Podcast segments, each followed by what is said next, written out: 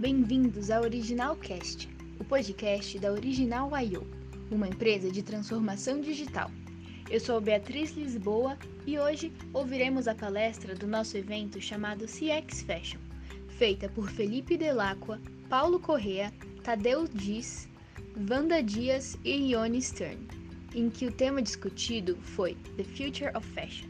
É preciso olhar para o agora para construir o futuro.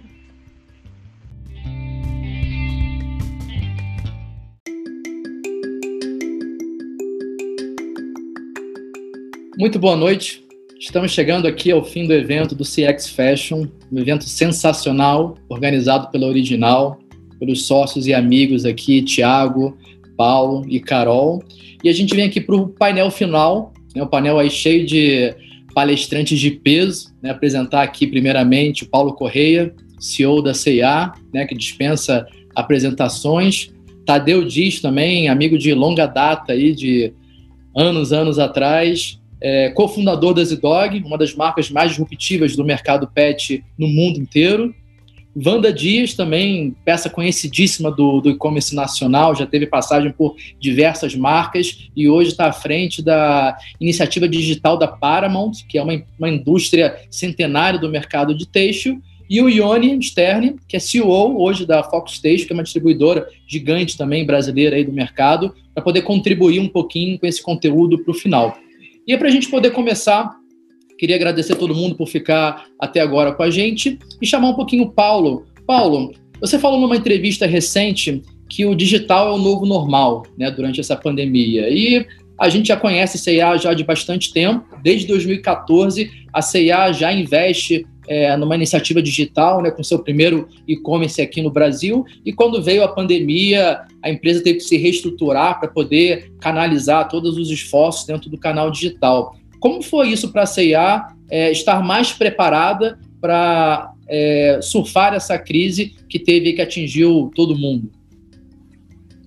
Bom, em primeiro lugar, boa noite a todo mundo e a quem está assistindo a gente. Primeiro, aos nossos colegas aqui do painel. É muito bacana estar aqui, obrigado pelo convite.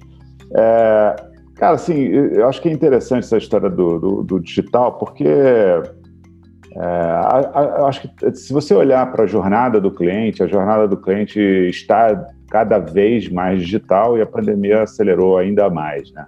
Então a gente está falando de, de, de, em alguma parte do processo ou em algumas partes do processo a jornada é digital.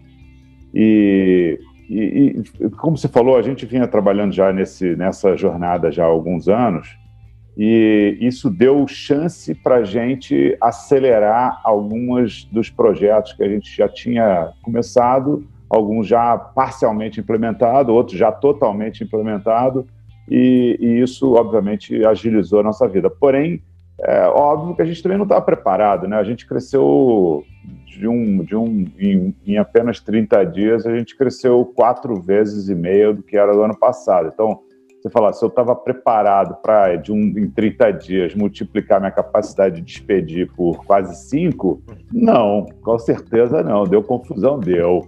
Tivemos que correr atrás, tivemos que correr atrás. Então, assim, é, ao mesmo tempo, cara, é, é, não era. Quando a gente apertou o nosso botão, cara, vamos acelerar o nosso marketplace, vamos acelerar a nossa operação de chip from store, é, isso tudo já, de alguma maneira, já estava pré-construído, né? Então, essa aceleração foi possível. Não é que a gente estava começando, pô, vamos pensar como é que vai ser, etc foi acelerando algo que a gente já tinha, né? E já tinha várias das capacidades já montadas, sabíamos quais eram as dificuldades e quais eram as facilidades. O lance todo é que de um dia para a noite que eu falei para a galera foi o seguinte: pô, agora todas as nossas lojas estão fechadas, físicas. Então, todos nós vamos cuidar da loja digital. Virou 100%, a equipe digital multiplicou por mais de 100, né? É, do dia para a noite. E é óbvio que é toda essa energia da empresa em todas essas oportunidades e essas modalidades fez com que a nossa velocidade no assunto andasse de um jeito nunca visto.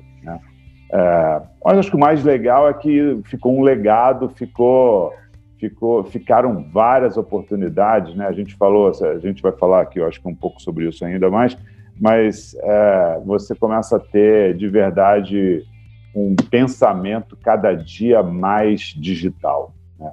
E isso aqui, no fundo, no fundo, é a transformação, né? É a transformação do, da cabeça. É, não é a transformação. A transformação técnica ela dá vazão à transformação que passa na cabeça de todo mundo, nosso olhar diferente para o negócio. É, mas mas o, o, ponto de partida é, é, começa no cérebro. Né? Exato. A gente costuma dizer né, que a primeiro, primeira etapa da transformação digital é mudar o mindset, né? Como que a companhia enxerga o digital não apenas como um canal separado, um canal independente, mas como o canal de estar mais próximo do seu cliente, de se relacionar melhor. E o que trouxe da pandemia, né? Talvez foi um olhar único da empresa, até a, a, o olhar do board da empresa, do conselho, que a gente vai falar um pouquinho sobre isso com a, com a Wanda, de como que as empresas estão olhando de fato para esse canal digital em todas as esferas, né? E aí eu queria trazer um pouquinho o Tadeu Diz, né, cofundador aí da Zidog, e o Tadeu já tem essa, esse DNA digital na veia, né? A Zidog, ela já nasceu é, com loja virtual, né? Com loja virtual tanto aqui no Brasil quanto no exterior. E além disso, não só nasceu digital, como nasceu internacional, nasceu global, né? Tadeu, fala um pouquinho é, de quando você montou a Zidog, como que foi esse pensamento da indústria já nascer um canal que teoricamente estaria competindo né, com os teus distribuidores, com seus clientes B2B, mas como que isso foi importante para a estratégia da marca? Boa. Bom, antes de mais nada também, boa noite e, cara, obrigado pelo convite, é sempre uma honra. Meus colegas aqui são lendas vivas, então obrigado por estar é, junto com eles. É, cara, assim, em relação à nossa decisão de começar já digital, é, é, claro que eu acho que em 2012 já era uma época onde nascer sem um e-commerce já era né, um, um, quase um passo em falso. Mas é, eu acho que a razão principal da gente ter realmente se esforçado em já lançar com, com um canal digital robusto é porque a gente começou a perceber, quase assim, é, alguns meses antes de a gente lançar a marca, que o nosso modelo de negócio era tão diferente que os compradores estavam acostumados, vamos dizer, no mercado é, atacado, né, pet shop, etc., que a gente começou a entender que se a gente não fosse diretamente para o cliente, a gente, a gente sabia que existia a demanda reprimida do cliente final. Só que o grande problema é que, às vezes, muitos, muitas marcas, ou enfim, muitas indústrias, você tem o middleman, que é o comprador. E nem sempre esse comprador tem uma mente disruptiva, uma mente evoluída, ou ele quer mudar o status quo que ele vem fazendo há 40 anos. Então, na Jazidog, o comprador de colheira e guia comprava a mesma colheira vermelha há 40 anos. E quando a gente chegou a bater na porta, ele falou: cara, a gente vai ter coleção a cada dois meses, vai ter que trocar, e você vai ter que pensar. O cara falou: cara, esquece, não quero, vou ficar comprando aqui. Só que a gente sabia que tinha essa demanda. Então a gente falou: cara, só existe uma forma de fato de você chegar ao cliente diretamente e, e né, obviamente, você tem loja própria, mas quem está começando, começar com loja já é outro, é outro bicho. Então, começar com uma loja online é bem mais fácil e você você você ganha duas coisas, obviamente. Você tem essa capacidade de chegar ao cliente, mas você também entende o seu cliente muito melhor, muito mais rápido. Eu acho que isso a gente também vai falar um pouquinho sobre isso daqui a pouco, mas é, como que desde o início estar perto do cliente final foi muito importante para a gente. Mas voltando agora à, à, primeira parte da pergunta sobre a questão internacional. Tá? É, a ideia, na verdade, das Dog nasceu quando eu morava na Califórnia com meu irmão, que o Felipe conhece muito bem.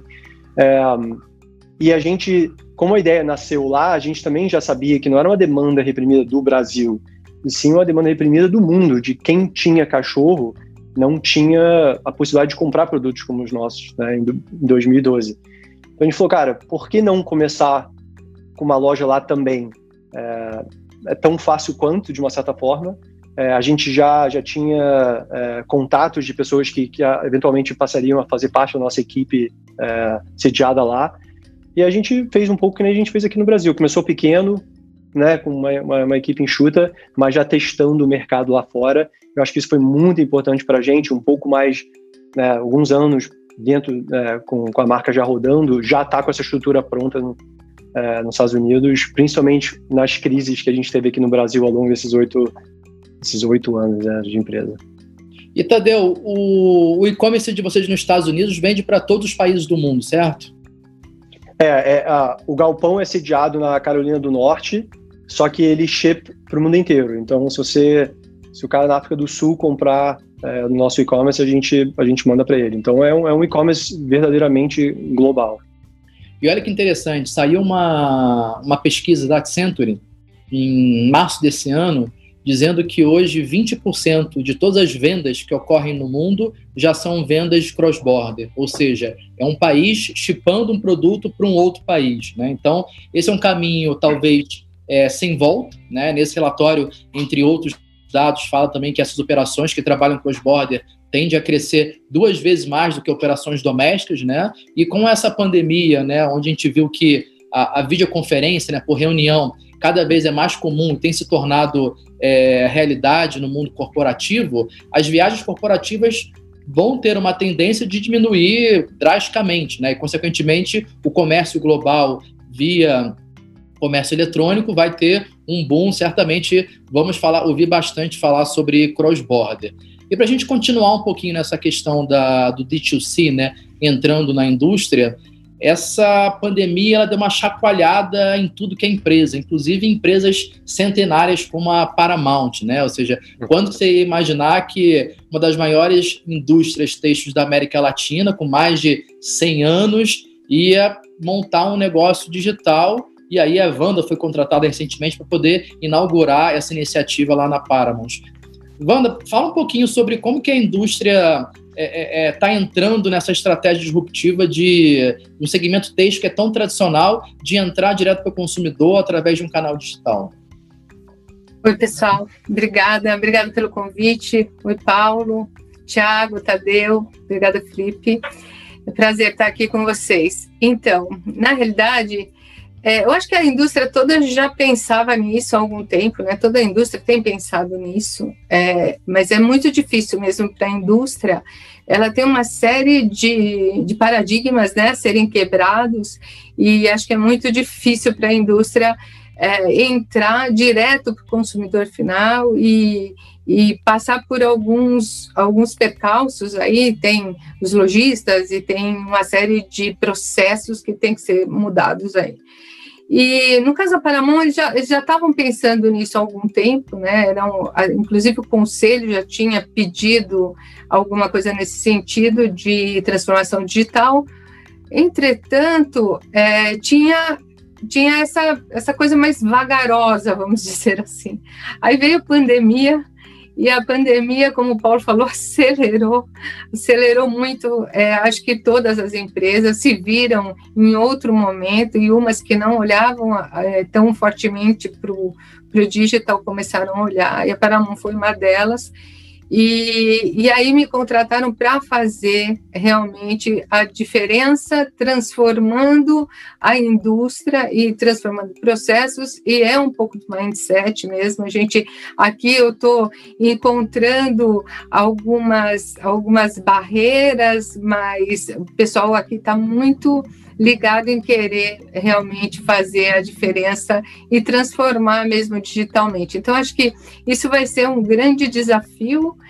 Estou é, muito feliz de estar aqui, estou muito contente que, que eles estão com essa cabeça. Acho que a indústria tem um passo gigante aí pela frente, toda a indústria, eu quero aí é, provocar as outras indústrias que estão aí assistindo a terem essa iniciativa também, né, que eu acho que é bem importante, é importante é, ter a coragem de, de tentar é, fazer algo diferente, acho que isso a Paramount está fazendo, e realmente, uma empresa centenária, quando você pensa nisso, pensa assim, que uma empresa familiar, né, que onde está tudo dando sempre certo, aí de repente você vai para uma, uma coisa totalmente nova, é realmente meio diferente, disruptivo e corajoso. Né? Então, acho que vai ser bem diferente mesmo.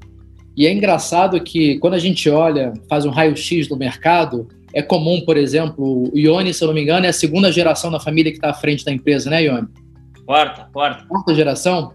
É normal você ter as gerações mais novas, né, com mindset digital, né, onde faz parte da iniciativa do Ione iniciar esses canais. Só que a gente começa a ver nessa pandemia que empresas com boards, né, de gerações antigas, né, pessoas que têm aquele mindset ainda de é, o, o, mesmo processo, está dando certo, não vamos mudar, começando a olhar para o digital com outros olhos, por uma necessidade, mas também vislumbrando uma oportunidade lá na frente de ter uma empresa mais saudável, mais acelerada e mais resiliente à crise. É, Ione, conta um pouquinho lá da, da Fox Station, como que foi durante essa pandemia, toda a tua força de venda aí que estava no Brasil inteiro é, ficar recluso dentro de casa e como que foi esse processo de digitalização do dia para a noite, né? A gente vem acompanhando bastante aí o fenômeno que já é muito presente na China, né? Que é o live commerce aqui no Brasil, a Dengo Chocolate fazendo, a Chili Beans fazendo, Animale, entre outros é, marcas de e-commerce fazendo. E a gente começa a ver agora a indústria B2B entrando também nessa tendência do live commerce, digitalizando catálogos, fazendo reuniões online para diversos é, clientes. Conta um pouquinho como que foi esse processo disruptivo dentro do, da empresa de vocês. Obrigado aí pelo convite, boa noite a todos, todos meus colegas aí do, que estão com a gente.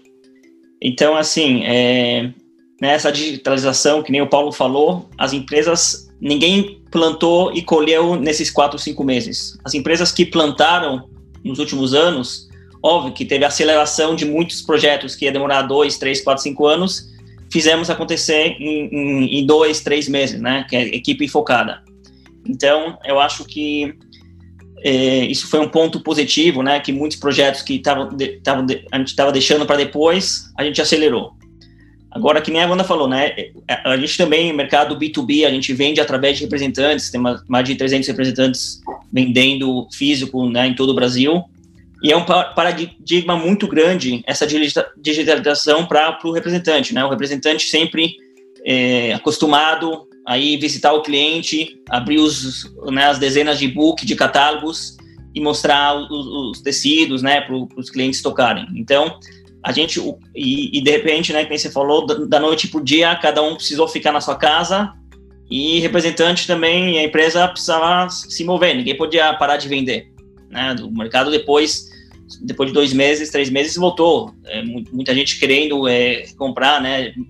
A gente tem clientes de próprio, né, de e-commerce que continuam vendendo e eles precisavam é, é suprir a cadeia dele, produtiva, então ninguém parou.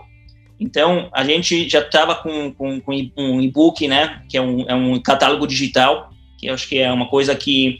Porque é, acho que, assim, digitalização não é só ter o e-commerce para o consumidor final, né? Em cada mercado tem seu... Teu, o Tadeu falou, né? Cada mercado tem que conhecer seu cliente e fazer o que é bom para ele. Mas o, o, o, nosso mercado, que é o, que, é o, que é o B2B, a gente precisava criar uma ferramenta que o nosso cliente ele pode ver, visualizar todos os nossos artigos, né? A gente tem muitos, muitos é, segmentos, muitos artigos. Então, se o representante não conseguir via, é, é, via, ir até ele mostrar todos os artigos, a gente tem que ter uma forma mais digital possível que o próprio cliente, o comprador, o estilista, na sua própria casa consegue abrir esse esse esse e-book, ver o tecido, vislumbrar isso na peça. Então, isso, esse catálogo digital é, é uma coisa que é que, que, que veio para ficar, porque Hoje, é, na verdade, isso sempre, né? Sempre é, é, muito difícil visitar clientes, representantes tem, tem no Brasil, tem trânsito, graças a Deus o trânsito já voltou. Então, a gente precisa fazer, hoje tem, tem muitos clientes, então é, a gente precisa fazer essa, essa, os representantes se multiplicarem. Então, através deles, ter cada vez mais ferramentas digitais que eles conseguem atingir mais clientes, né? Com mais inteligência, com uma, com uma gama de, de apresentar. Também não adianta quem é, é, a gente fala sempre, não adianta você mostrar para o cliente tudo, porque ele não vai saber o que escolher. Então, criar uma ferramenta, por exemplo, de CRM, atrás de, de, de, uma, de um book digital, entendendo o nosso cliente, isso acho que vai trazer uma, um ganho muito grande para os nossos clientes, para os nossos representantes entenderem, né? Porque um dos maiores paradigmas é entender que o representante, que a, que, que, que a digitalização, que é que o digital é uma ferramenta para ajudar eles né? Não é para atrapalhar. É uma ferramenta para ajudar. Eu acho que a Wanda vai, é, vai concordar comigo. Esse é um dos maiores paradigmas. Então a gente precisa ensinar o representante que, que quanto mais ferramentas digitais, eles vão conseguir atender mais gente em menos tempo e conseguir potencializar os, os clientes deles. Então, acho que isso é uma, uma lição que, que, que veio para ficar. Uma das pesquisas da Exame esse ano durante a pandemia, ele trouxe também que o brasileiro ele está mais produtivo é, nesse modelo de home office, né? E uma coisa que o Ione me falou ontem, que eu guardei aqui na, na cabeça, foi que mesmo estando distante fisicamente dos clientes, eles estão mais próximos, né? E no final, venda é relacionamento, é proximidade. Quanto mais você está próximo com o seu consumidor, mais você entende a necessidade dele e mais você pode vender para ele o produto correto na hora correta, né? Você não vai ser aquele vendedor chato que está empurrando simplesmente produto, né? E hoje em dia a gente vive num mundo que cada vez mais a gente tem que escutar a demanda do mercado para poder desenvolver produtos ou desenvolver serviços, né? E aí eu trago aqui uma uma, não uma novidade, né, mas é para uma empresa é, do mercado pet é, de moda né, e acessórios lançar um produto como um serviço, né, é uma disrupção de, de, de toda forma. Né. Tadeu, a Zidog, no ano de 2019, né, acho que foi em julho de 2019, lançou o Zinal, né, que é um serviço de, de last mile, né, como se fosse uma pet shop mobile para o cliente final, entregando praticamente todo o mix aí que disponíveis em pet shops para os clientes da Zidog. Parece que estavam preparados, estavam prevendo essa, essa pandemia aí, quando vocês tiveram essa ideia e lançaram esse projeto que agora em 2020 deve ter explodido, né? Como foi essa... É, é, como que foi o projeto, assim, desde conceber, é, a, a, a mudar completamente de, de, ramo que vocês estavam de produzir produtos, né, e distribuir para vender serviço, por exemplo? Boa. Cara, a Zinal, na verdade, ela nasce, ela nasce como uma empresa do grupo, mas completamente separado da Zidog, tá? É, é, outro logo, é outro nome, é, é outro budget, é outro branding, tá? Mas ele nasce muito do nossa do nosso, da nossa proximidade com os nossos clientes e até, assim, te falo que muito desses insights vem da gente como dono de cachorro e dono de animais, né? De falar qual, quais são os pontos de dores que eu ainda sinto como um dono de cachorro. Tem dois cachorros em casa é, que, que comem produtos, que usam tapete higiênico, que precisam de brinquedos, que precisam de betiscos. É, e eu, cara, e assim, isso, e a ideia da Zinal, na verdade, foi em final de 2017, tá? Em 2018, assim, pandemia não era assim, jamais a gente imaginou que um dia isso aconteceria na nossa vida, assim.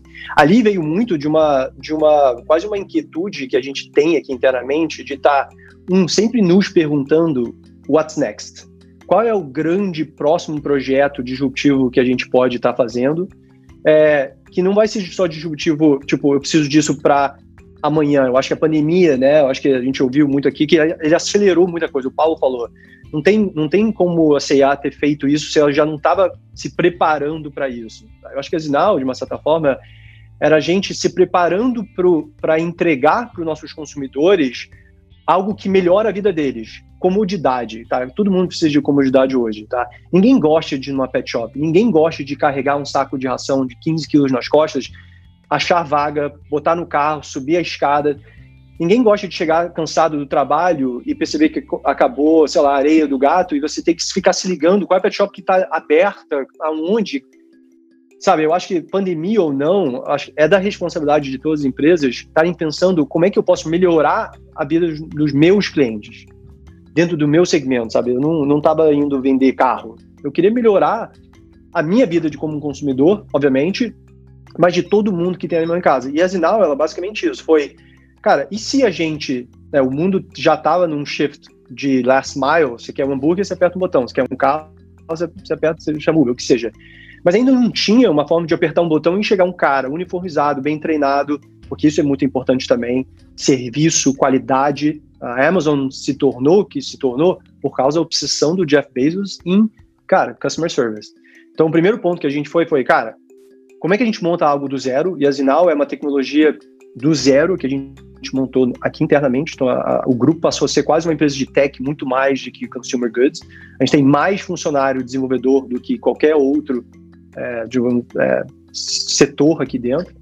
É, e ela veio para, de fato, melhorar a vida das pessoas. Então, você aperta um botão e a ração chega, ou qualquer coisa no pet shop, em meia hora na tua casa, entrega grátis. Tá?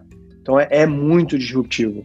Mas a gente não fez isso, obviamente, antecipando a pandemia, porque em 2018 jamais imaginávamos que isso ia acontecer. era uma inquietude de de estar tá sempre olhando, cara, um ano, cinco anos, dez anos para frente, falando qual é o grande, qual é o próximo grande projeto.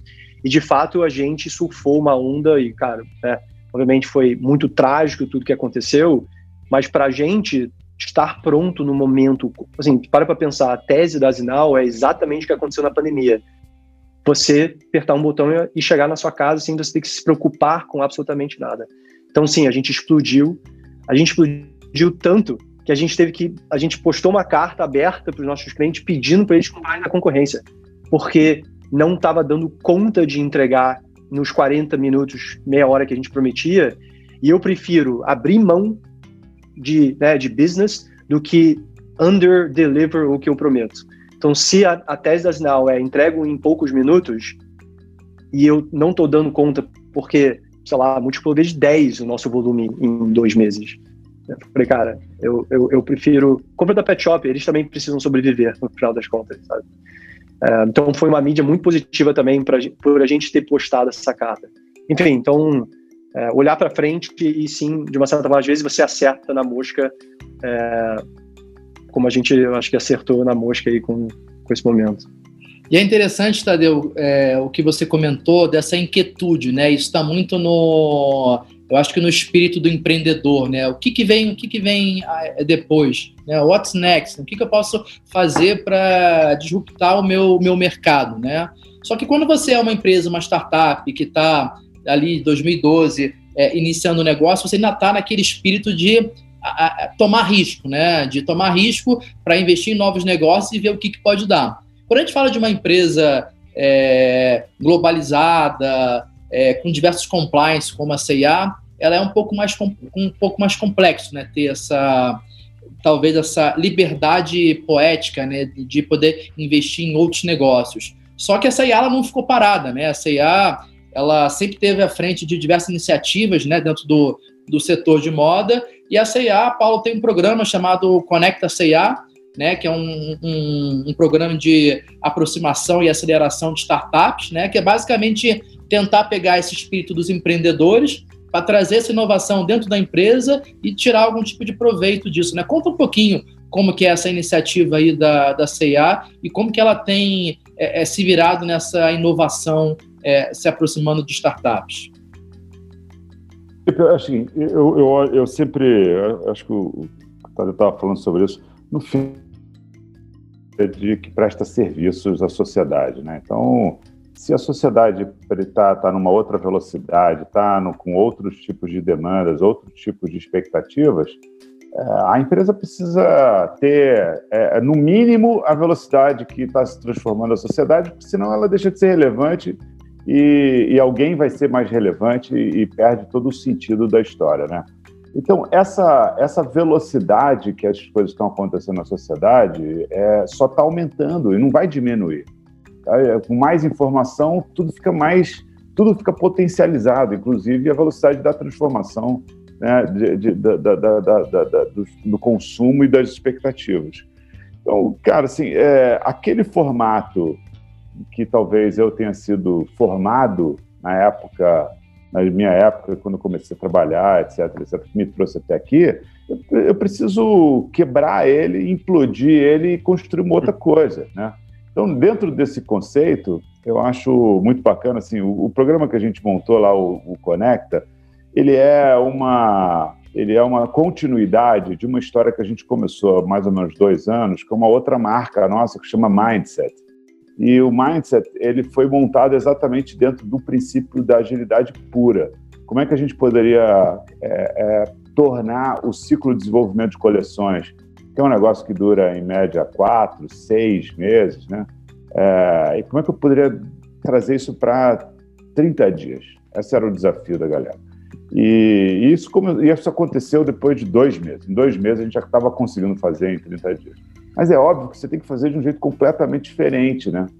E, e numa empresa grande que tem, eu, eu digo que o pior, cara, é, é, é o sistema de governança que faz ela ser estável, né? Ele acaba jogando contra, porque tem meta, é, tem, tem áreas, é, tem muitas áreas, tem muitos líderes.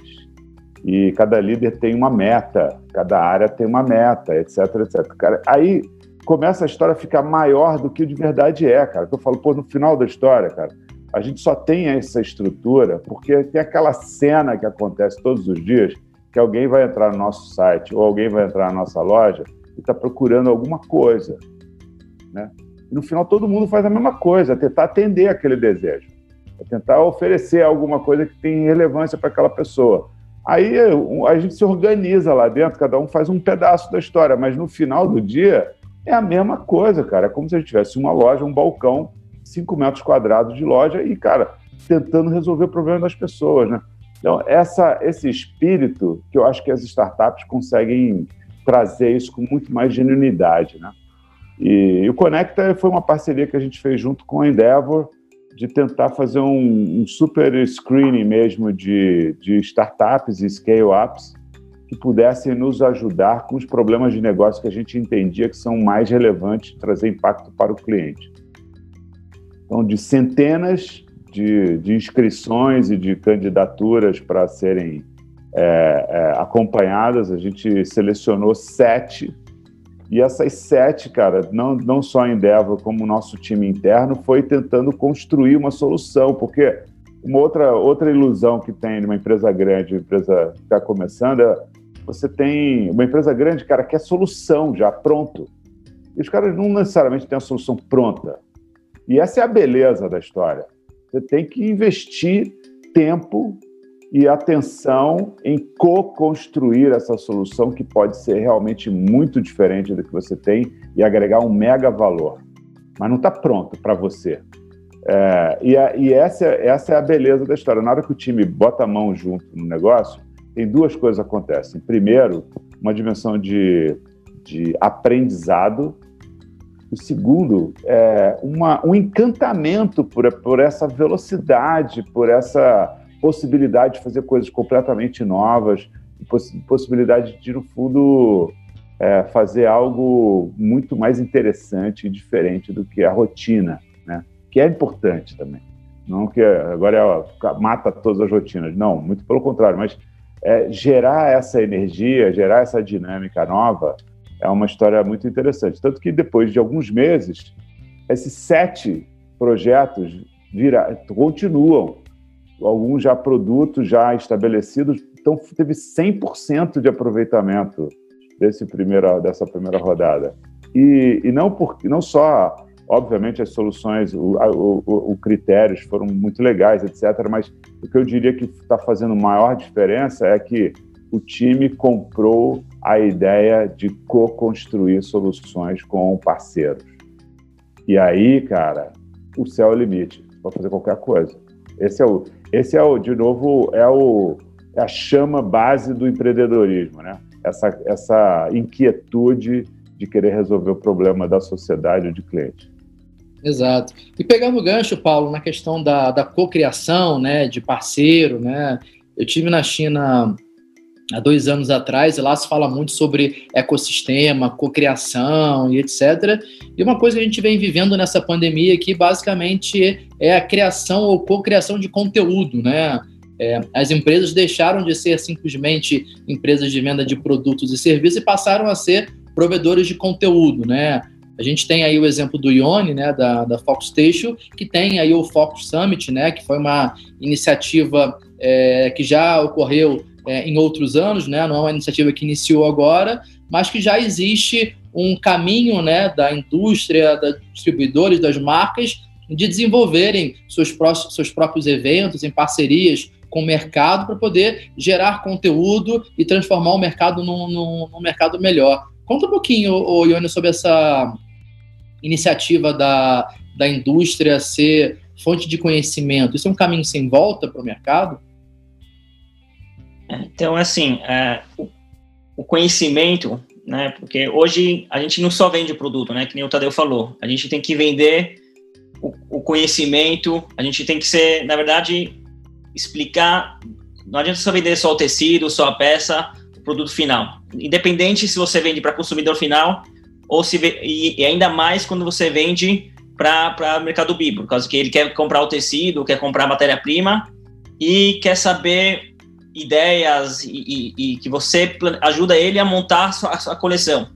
Então, não adianta, porque se você só vender o produto, então tudo vai virar um commodity. Então, talvez o outro vai, é, vai ser uma briga de preço e já é difícil, né? A gente sabe que, né, cada vez mais e-commerce e tudo, todo mundo consegue ver preço do outro. Então, se você só vender o produto final, você vai só brigar na margem. Então, cada vez mais o cliente sempre procurou cada vez dar mais conhecimento. Então, a gente sempre procurou fazer muitos eventos de fornecer é, é, é, novidade da moda, tendências, é, cores, artigos, é, formas de, de peças para os nossos clientes cada vez mais estarem atualizados para construir suas coleções. E agora, né, a gente fazia, fizemos, fazia sempre eventos grandes é, físicos, com grandes nomes da, da moda nacional. Agora, depois, né, nesse, nessa pandemia, a gente, tinha, né, a gente fez um evento grande na, na Bienal ano passado, mais de 3 mil pessoas. E esse ano já estava tudo programado e precisamos cancelar tudo e fazer um evento digital. Então, digital é assim, por um lado você não consegue ver a, a, né, você não consegue ver a plateia, você não consegue tocar no tecido, mas de outro lado, é, eu acho que no digital você consegue atingir muito mais gente, né, muita gente que, que não iria, se você fizesse uma plateia, acho que muita gente que está assistindo essa, essa, esse dia em casa, né, esse, esse bate-papo, não, não teria vindo se fosse num, numa plateia em qualquer lugar. Então, a gente é, isso né, é uma oportunidade para você conseguir cada vez atingir mais gente, é, estilistas, compradores, clientes que se fosse no físico ele não teria esse tempo, não teria essa disponibilidade, é, ele está em outras outros estados. Então eu acho que assim o conteúdo sempre foi um diferencial que, que de uma qualquer marca, tanto B2C, B2B, que quer ganhar seus clientes, quer ganhar mercado e quer, e quer passar informação e não só vender o produto. Agora, nessa eh, pandemia, eu acho que isso é uma coisa. Acho que vai estar mais viável para todo mundo. Você pode, eh, depois de um dia de trabalho, né? Hoje, sabe, todas as lives que estão passando, lives interessantes que nem esta, todas, você consegue ver um, um replay depois. Eu acho que muitas lives que a gente própria fez, a gente fez bastante lives com pessoal de, de com informação de mercado, de, de pessoal de moda muita gente, você vê que a live tem um número, depois você vê um dia 24 horas depois, esse número faz é, X vezes 10. Né, porque o, o pessoal sempre está procurando é, é, conteúdo de, de, né, de peso, de, de referência. Então, eu acho que esse é uma chance né, para todo mundo agora cada vez disponibilizar para os seus clientes, para o mercado, consumidor final, os clientes, cada vez mais conteúdo de relevância, porque eu acho que isso, no final, que agrega muito a marca isso que transforma a marca, né? Não só vender o produto, mas vender o serviço e o que, que né? Muito serviço, que nem o Tadeu falou, você conhecendo, você passando esse serviço, você vê que no final o teu business pode ser, você vai criando business e business por causa que você vê que o teu serviço precisa ser mais que um conteúdo, né? Tem essa falta. Então, no final, isso na verdade você vai criando para o teu cliente, mas no final você vai vendo que a gente, né, a Fox próprio também, você vai conseguindo criar é, é, linhas, segmentos e, e, business através desse, dessa, é, dessa, passando conteúdo cada vez mais para seus clientes. É engraçado que talvez esse excesso de conteúdo, né, está surgindo uma tendência muito forte no mundo inteiro que é o do it yourself, né, que é fazer você mesmo, né. E aí eu peguei um trecho de uma outra entrevista que o Paulo Correia deu, que ele falou o seguinte: é muito mais fácil ouvir entender o que as pessoas querem do que tentar adivinhar e depois perguntar para elas por que, que elas não gostaram. Né? E num papo que eu tive com a para um pouquinho sobre o surgimento de novos mercados, né? E o que, que a pandemia, com a crise de ansiedade, tem gerado nas pessoas, né? E como que a Paramount está aproveitando essa oportunidade para desenvolver um novo negócio. Wanda, conta um pouquinho sobre esse projeto que você está tocando lá dentro. Então, é legal você falar disso. Então, a Paramount tem quatro marcas, né? Eu fui contratada para cuidar das quatro, digitalizar as quatro. É, e uma delas é a Pinguim, é uma marca de 60 anos. E ela é uma marca de fios, fios que faz crochê e tricô, né? Que minha avó, minha mãe, enfim, faziam. É, sua avó, sua mãe, o pessoal aqui devia fazer também. E o que, que aconteceu? a, com a pandemia, com o pessoal muito dentro de casa, isso virou um hobby para a galera mais jovem também. Então, muita gente começou a procurar fio para fazer tricô e crochê dentro de casa. E influencers começaram a fazer. Seu Jorge faz tricô e crochê, o Rodrigo Hilbert faz crochê, faz tricô. Então. O Rodrigo não faz também, né? É, é então, isso que eu ia perguntar. Tem, é, tem isso. Tem isso, é o que ele não faz. A gente falou disso também. Aí, enfim, aí o que acontece é que com isso, com, com, essa, com essa pandemia, esse pessoal lá dentro de casa, isso come, com, começou a ter uma incrível demanda para esse tipo de produto. E quem vendia isso eram os armarinhos, né? Os armarinhos vendem lá todo tipo de, de material para manusear e fazer artesanato, enfim. E quando eu vim para cá, eu vim pensando de uma outra maneira. Aí um pouco do que o Tadeu falou, o Paulo também, vocês todos falaram aqui, é pensar fazer de uma maneira completamente diferente e nova, né? O que já se faz há muitos anos, né? Então, o que eu pensei?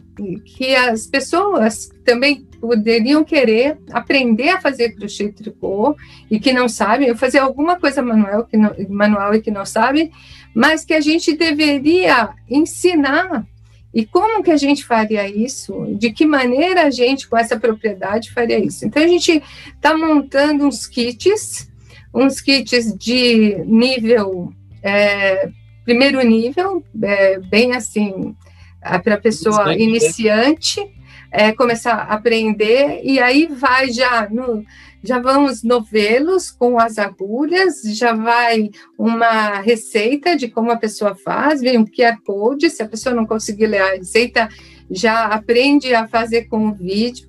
E isso foi muito legal, porque também aprendi umas coisas aqui. aprendi aqui que isso também é usado como terapia, o crochê, o tricô, essas artes manuais é, é usado como terapia para criança, principalmente criança que é hiperativa, e alguns idosos também usam muito para ocupar a mente. Então, eu comecei a ver que tem desde criança até velhos, e agora uma galera muito jovem fazendo e fazendo de uma maneira diferente, umas pessoas que usavam agulhas, outras que não usam.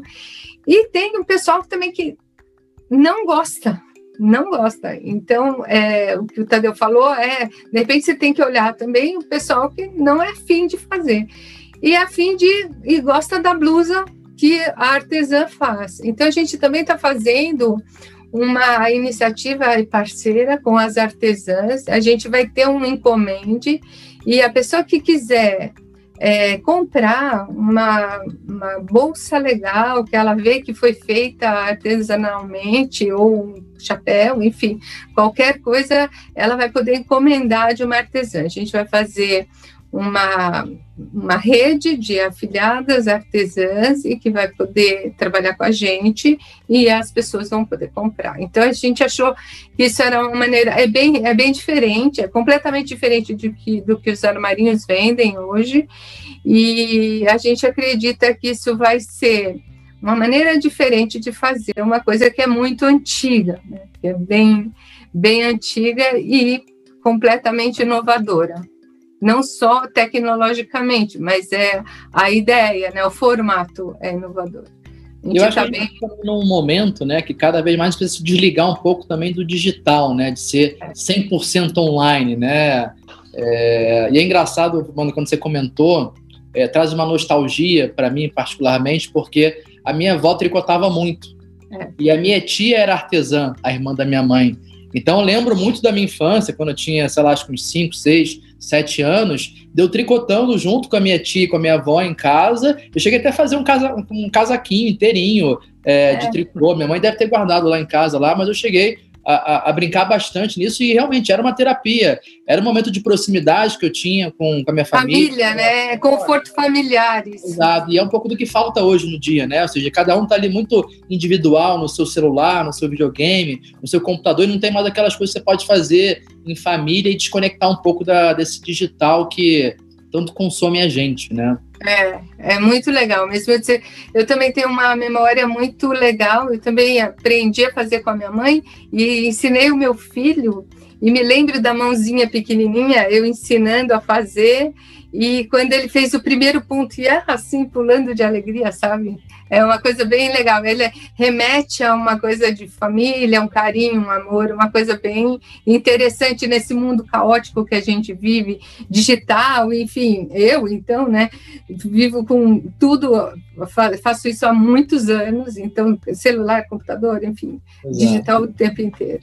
E aí, pegando um pouco desse gancho, né, da nostalgia, né, dos serviços manuais, né, quando eu vou bastante à, à, feira da NRF, né, que é uma feira em Nova York de varejo, e há três anos atrás, 2015, 2016, falava sobre muito a morte do varejo físico, a morte das lojas físicas, os shoppings morrendo, né? E agora, dois anos atrás para cá, fala-se muito sobre conectividade, é, é, humanização, proximidade. E a gente viu isso na prática durante essa pandemia, que o ser humano não consegue ficar recluso 100% digital. A gente precisa estar próximo das pessoas, abraçar as pessoas, porque humano, o relacionamento faz parte e o varejo nunca vai existir somente digital, ele vai sempre precisar do varejo físico, né? E muito desse princípio a Zidog anunciou aí na mídia que está desenvolvendo o Zidog Temple, né? Que vai ser um templo aqui em São Paulo para conectar humanos e, e, e animais Conta um pouquinho sobre essa, essa ideia aí de uma empresa, de uma startup que nasceu digital, com uma loja física, mas com mais de sete todo e está abrindo uma loja física gigante aqui é, em São Paulo. Cara, antes de mais nada, assim, eu, eu, eu acredito e sempre muito defensor do varejo físico. Ele não está morrendo, ele não vai morrer. Eu acho que o que vai acontecer é que quem vai ficar para trás é as pessoas que não estão evoluindo na necessidade do varejo offline. O varejo offline, ele basicamente é ele tem que entregar o que você não consegue jamais entregar digitalmente. Independente da evolução da tecnologia, por mais avançado que a gente fique, tem certas coisas que a gente nunca, jamais vai conseguir replicar no online, que a gente consegue fazer no offline. Cara, proximidade, tete a tete com o cliente, eventos, experiências sensoriais. Mesmo, né, que a gente pode falar assim, augmented reality, virtual reality, vai ter séries de tecnologias sensoriais, mas nunca vai ser a mesma coisa do que eu ver o Filipão lá no templo em São Paulo, tá? É, e qual que é a ideia? Assim, uma loja de 600 metros quadrados é, no Jardins que a gente está abrindo, tem um parque de... E, e eu, eu diria que quase 80% da área da loja não, não está destinada à venda de produto, então, vamos dizer, exposição de produto, está destinada a experiências.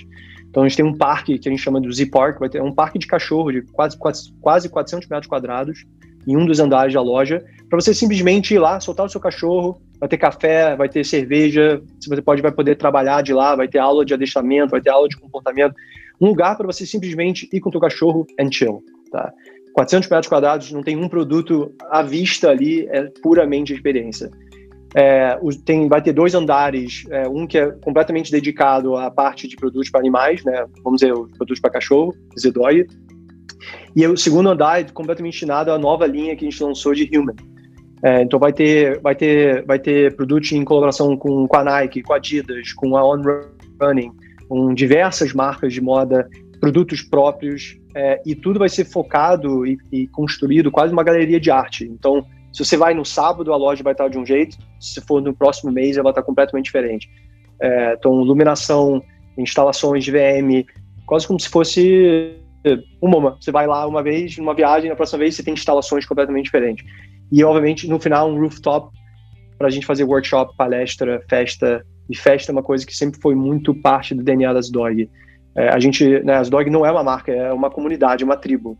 Então, como é que você fortalece tribo se você não tem uma forma de trazer a tribo junto e compartilhar essa energia? Então, muitas pessoas olham para a gente hoje e falam, cara, estão malucos, pandemia, agora é tudo digital, estão abrindo uma loja de 600 metros quadrados, são malucos.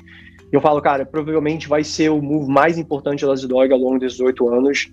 É, e, está na minha linha de marketing. É, esse é o mais importante, assim, eu acho que nada mais importante do que você usar o offline. Quanto dinheiro a gente não gasta para aquisição em mídia? Facebook, Google, o que seja.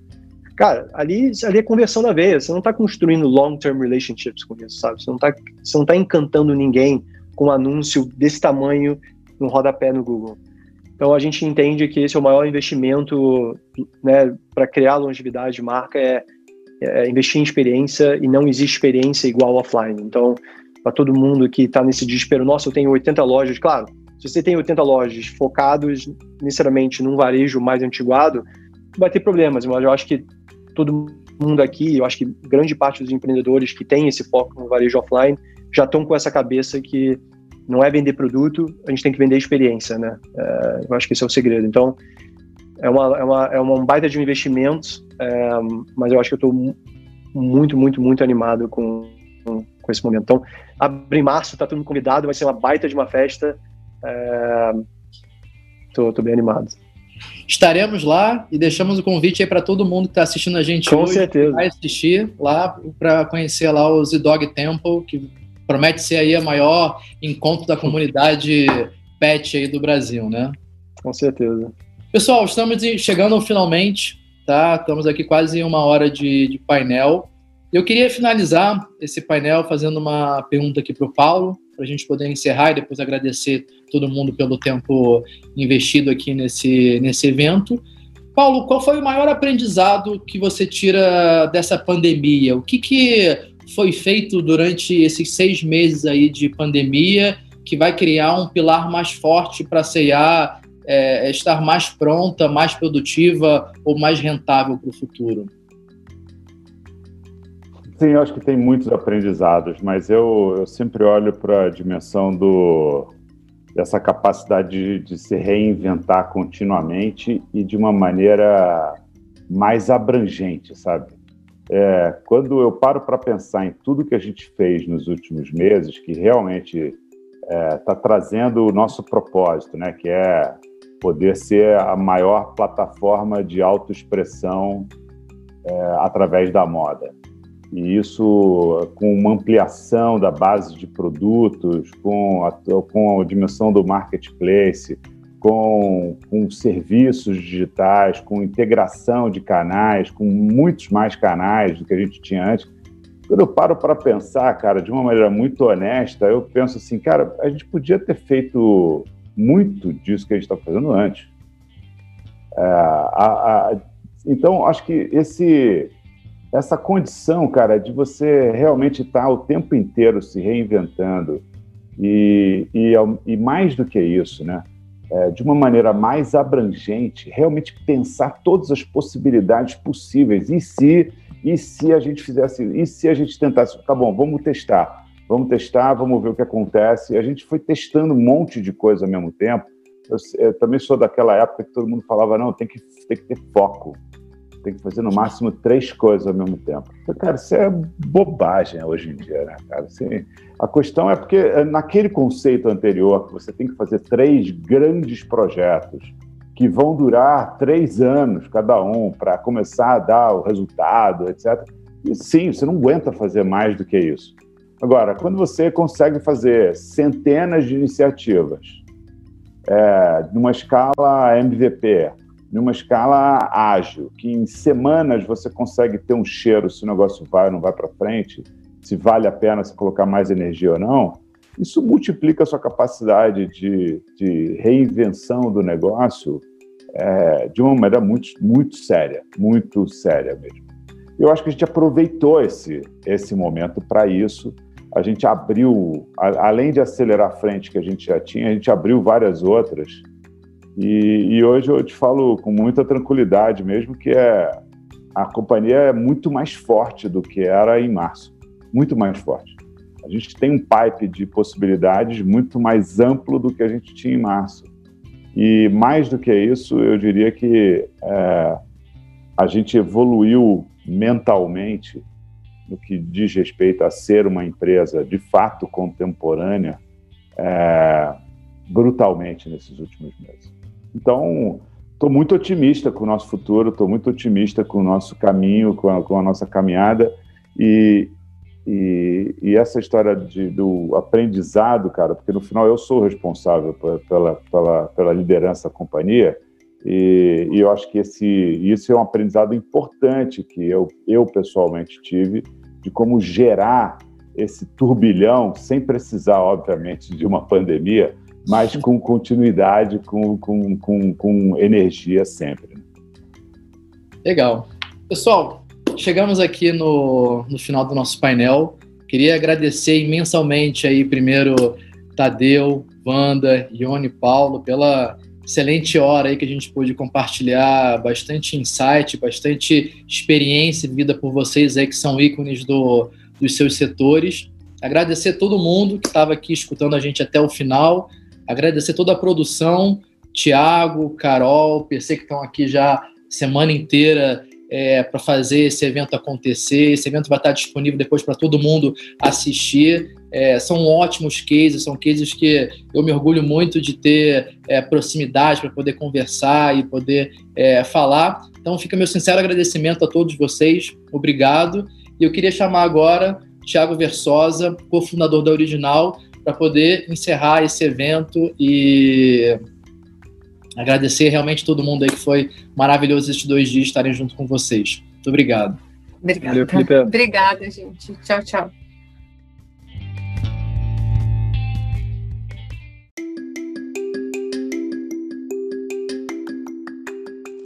Que bom que você ficou até aqui. Para saber mais, nos siga no nosso Instagram, original_io e também siga o nosso podcast para ouvir mais conteúdos relevantes como esse. Até a próxima. Tchau!